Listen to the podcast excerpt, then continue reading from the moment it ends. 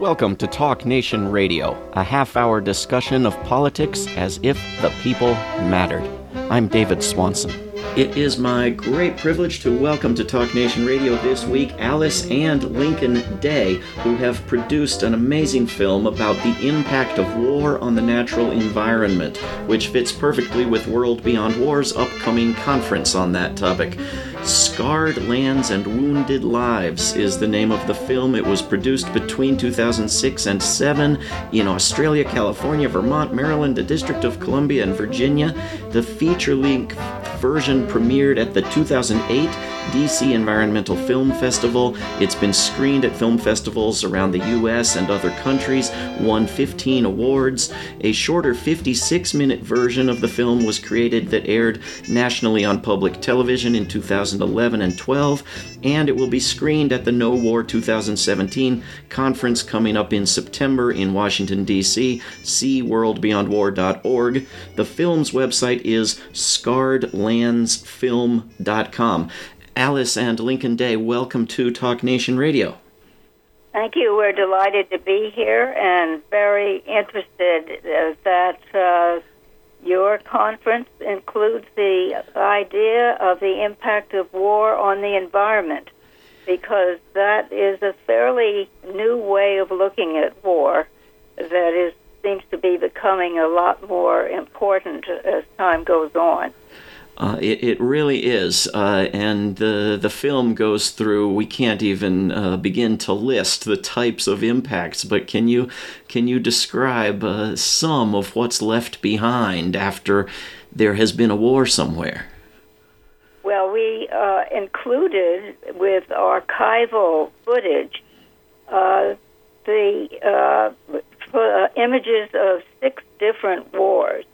And all of them show an immense amount of damage, of course.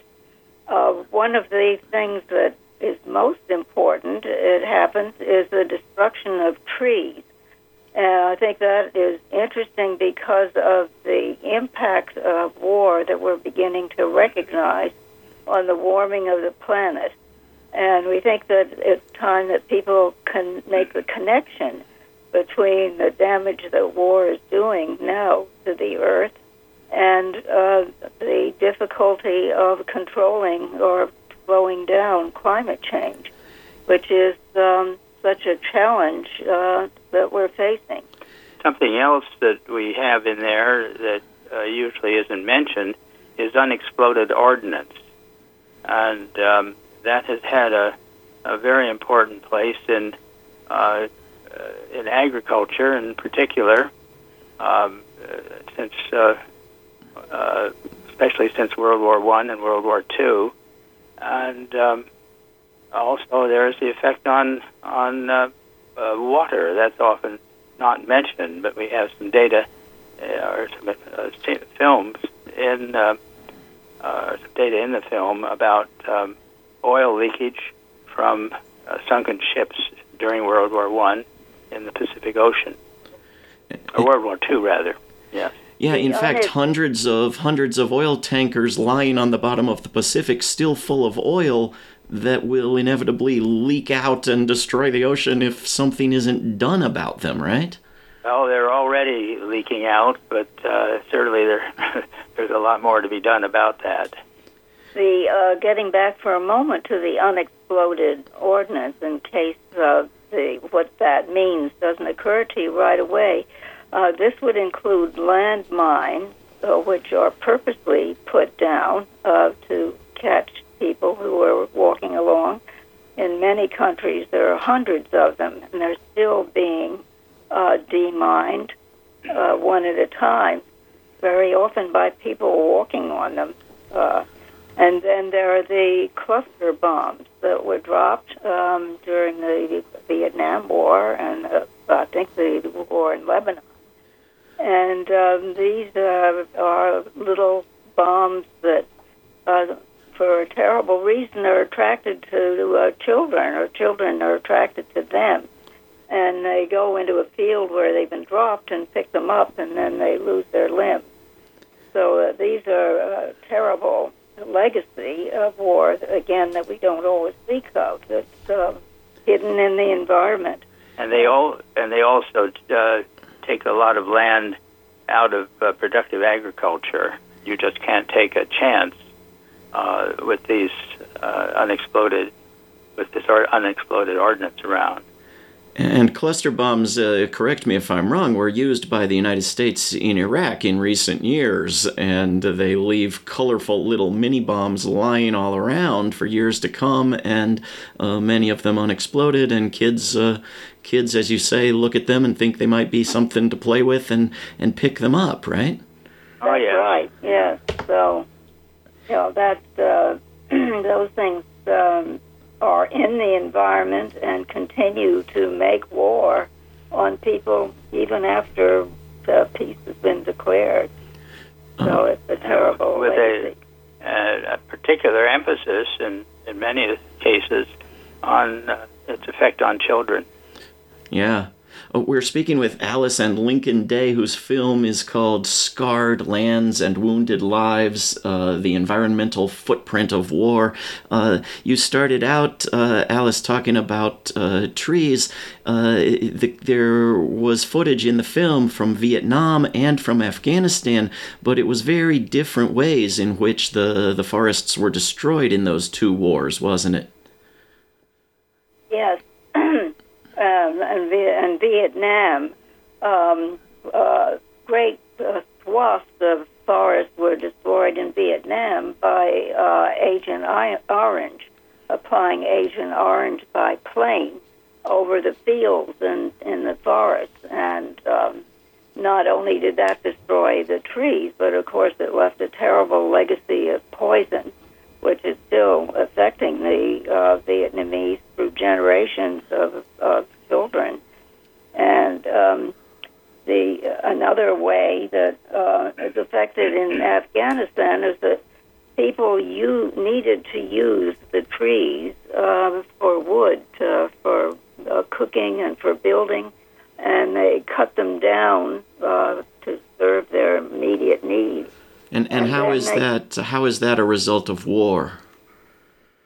Well, I think that in war, the access to natural resources becomes a matter of conflict, and it becomes harder to get them, get the resources that you need.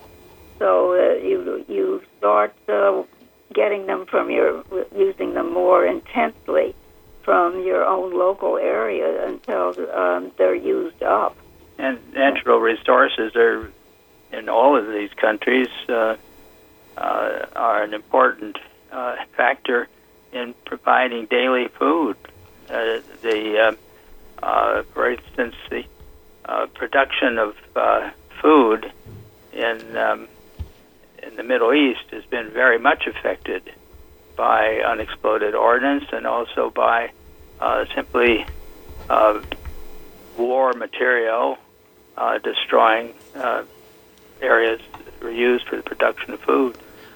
Yeah, I know that, a lot of this destruction of the natural world seems to be treated as just an irrelevant side effect of war by the war makers. But to what extent is it sometimes a tool of war, that is, destruction of people's ecosystems as a way of depriving them intentionally of their resources? Well, we have footage in our film of a soldier who was in the Vietnam War, and he described his experiences with what was happening to the environment, and he actually says, "Sometimes I feel that we are punishing the environment more than the enemy, the people themselves, by blowing up their land and cutting down their trees and poisoning the places that they live." So he saw that, and it's rather unusual to have a person who was involved actively in conflict looking out. He says in Vietnam they were taken from place to place by helicopter, and they looked out over the fields, and they could see the damage that was being done, and it just seemed to be really so much more than was necessary to do, that he felt very deeply about it, and he thought, what would we feel? How would we feel if that were being done to our bean fields and our cornfields? How would we feel about it?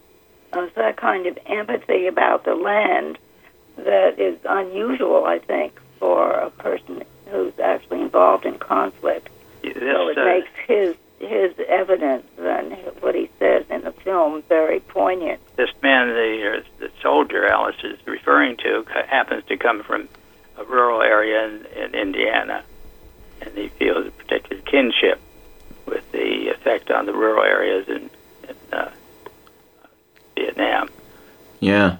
It seems to me that a lot of people imagine, rather disgracefully, I should say, that all the damage that U.S. wars do to the environment at least is happening many miles away. You know, or as Lindsey Graham, Senator Lindsey Graham would put it, you know, thousands of people are going to die over there, but not over here, so who cares? And yet, I've read that the U.S. military is the third highest polluter of U.S. waterways and has created 69% of the Superfund environmental disaster sites in the U.S. It almost seems that there's even more destruction done in the preparations for war than in the wars. Am I way off in that? Not at all. One of the people in the film, professor of history, who's very interested in changes in attitudes toward the environment, excuse me, said that he thought that the more damaging effects, long-run effects, were caused by preparations for war. And the United States, I read recently, I think I'm right about this, has 800 bases around the world in 80 different countries. And these bases themselves are very polluting of the areas that they exist in terms of the effect on land and water. So that the impact of preparation for war is enormous and is going on all over the world, even in places where there isn't active conflict going on. And the sonic booms from Navy testing kills marine life that people are supposed to care about, whales and dolphins in large numbers, right? Oh, yes. And not just the whales and dolphins. I think the booms that our Navy make are harming a lot of aquatic life. They're just so enormous, and the vibrations are so big that they can't support it. There's no protection against them, really. Yeah. So it's what you're pointing out is that the environmental damage is very, very far-reaching, not just the immediate things that we think of. It just goes everywhere and every corner, including the ocean and the air. And it's not just contemporary; it lasts a long, long time. Yeah. And in fact, I've years ago I was in Verdun for a conference actually, and I rented a bicycle and rode around in the area. It's a lovely part of France now, in many ways, and I crawled through a fence to get into a place to eat a sandwich, and I found my trousers were caught on a bit of barbed wire, which I hadn't really seen. It looked kind of, or what didn't seem to be much of a problem. And I looked at that barbed wire more carefully, and it was obviously wire from World War I. Yeah. Another thing left in the environment. But our film takes up some other things that I think are important for us to think about. We have a segment with Martin Luther King in it, speaking briefly about the impact of the Vietnam War and concern about the war on the efforts to do something about poverty. And I think that war is a distraction from social needs that are really important and are really forgotten when we and put aside when we're at war. I think that's a very important impact that we don't always think about. The war is a distraction that takes us away from the social challenges we really should be addressing. And as a financial distraction, right? I think it's environmental activist Lester Brown who you have pointing out that with a fraction of the military money, you could address poverty and population growth and environmental needs. Right. Yeah. And I think that this applies to climate change. I think that it's very difficult to think about the importance of addressing climate change when we're concerned about war and what's happening in these various hot spots in the world, and especially when we add nuclear war to that, and that is coming back to haunt us again now. Yeah, no kidding. And that is a big, important part of the film, is the dangers and the destruction from the nuclear industries. But I want to ask, because we're going to have this conference bringing together peace activists and environmental activists, this seems like a perfect film for both groups. Which have you found more interested in it, peace groups or environmental groups? I think that's very hard to say. This is a film that is difficult to draw a lot of people to sometimes because people don't want to really come to terms with it. But I think that I hope our film, blends those two to the extent that it is equally relevant to people in both those groups, and to people who are concerned about climate change. And we keep needing, I think, to bring that in and connect the dots with that. And I think also, actually, that people who are concerned about the one are usually concerned about the other as well.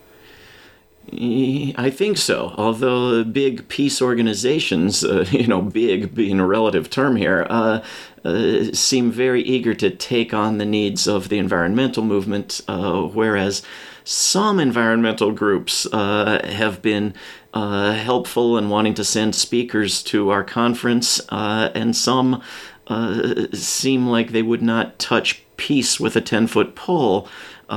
Even if the Pentagon is the top consumer of petroleum and top destroyer of the environment, it seems that peace and opposition to war is just toxic for many big environmental groups. Am I crazy? It's been the case for a long time. People often talk about it. Why don't they merge the two? Because they're so exactly related to each other, but they haven't seemed to want to do that. But I think that's being overcome little by little. But it's still there. There's definitely a compartmentalization in the interests and the way people want to look at the concerns that they take on, so that those two things haven't come together with the environmentalists. Yeah, well, we do need to overcome it. I hope it is being overcome. Sure. You mentioned in the film that there's actually a section in the Geneva Conventions that says you can't, you should not destroy the natural environment while bombing the earth. I don't know how that could be done, but that the United States refuses to accept that measure. Is that right? That's right. That was General Gard, one of the people we have speaking in the film, who talks about Protocol One to the Geneva Convention, that protection of the environment is a responsibility. But, as you know, the United States doesn't want to feel pinned down by any kind of regulation. They want to feel free to do what they want to feel free to do what we want and not be hammered or, pinned down, limited by regulations that apply to other countries. It's very unfortunate. Do you think that's something we should try to change? I mean, I'm of two minds because war itself is illegal, and I don't want to give people the idea that there's a proper way to do mass murder. But on the other hand, if it could benefit the environment in even a small way, should we try to launch a campaign to demand that the United States abide by that part of the Geneva Conventions? Well, I think the main problem you have all the time with this, no matter what you're up to with your group right now, is that war for a very large number of people is highly profitable. I mean, profitable in monetary terms, that is obvious, but also profitable in the sense that it gives people a reason to behave the way they are behaving or want to behave. It gives them status. It gives them prestige in one way or another. And I've been to meetings where somebody is talking about something that doesn't seem to have any bearing on these things. And they'll ask, how many people are veterans?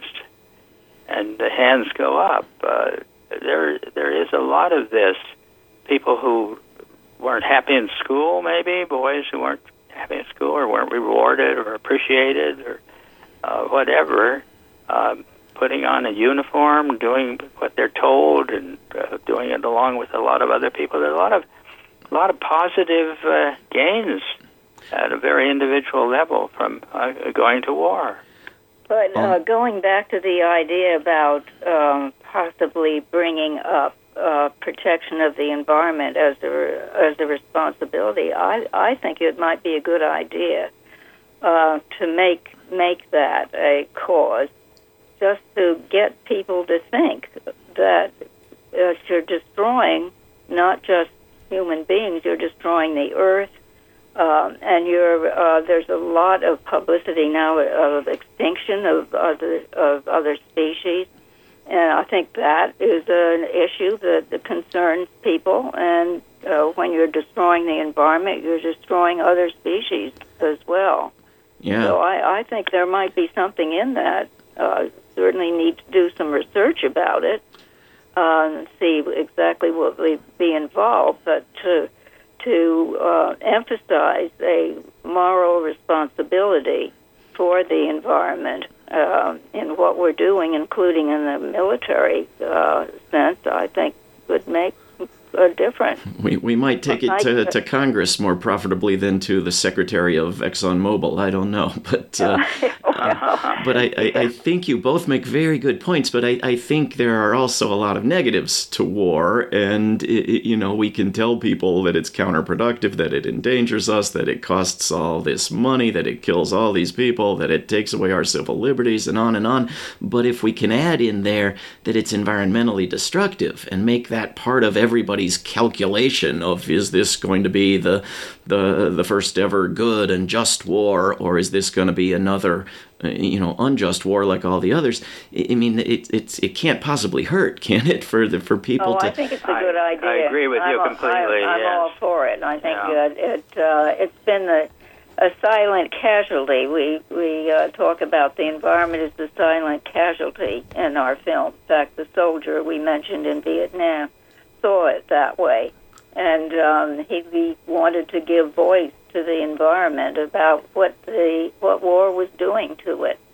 So, I think it might be well worth an organization going at that way. Yeah, well, we're going to have this whole conference about it, and we'll discuss different strategies. Do you think, though, that the whole ideology of destructiveness that says it's okay to destroy homes and human beings is just bound up with the idea that, well, it's okay to destroy trees and water systems and soil. I mean, don't the two sort of fit together? And if people rank human beings above everything else, and you okay murder, they seem to have a very hard time with banning torture and lesser crimes. You know, how do you convince them that, you know, it's okay to murder a bunch of human beings, but it's not okay to destroy farms and streams?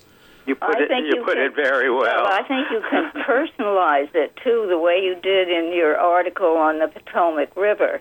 I mean, that I thought that was an excellent article, very revealing about the impact of preparations for war, and the people really don't like the idea of spoiling their water and their air.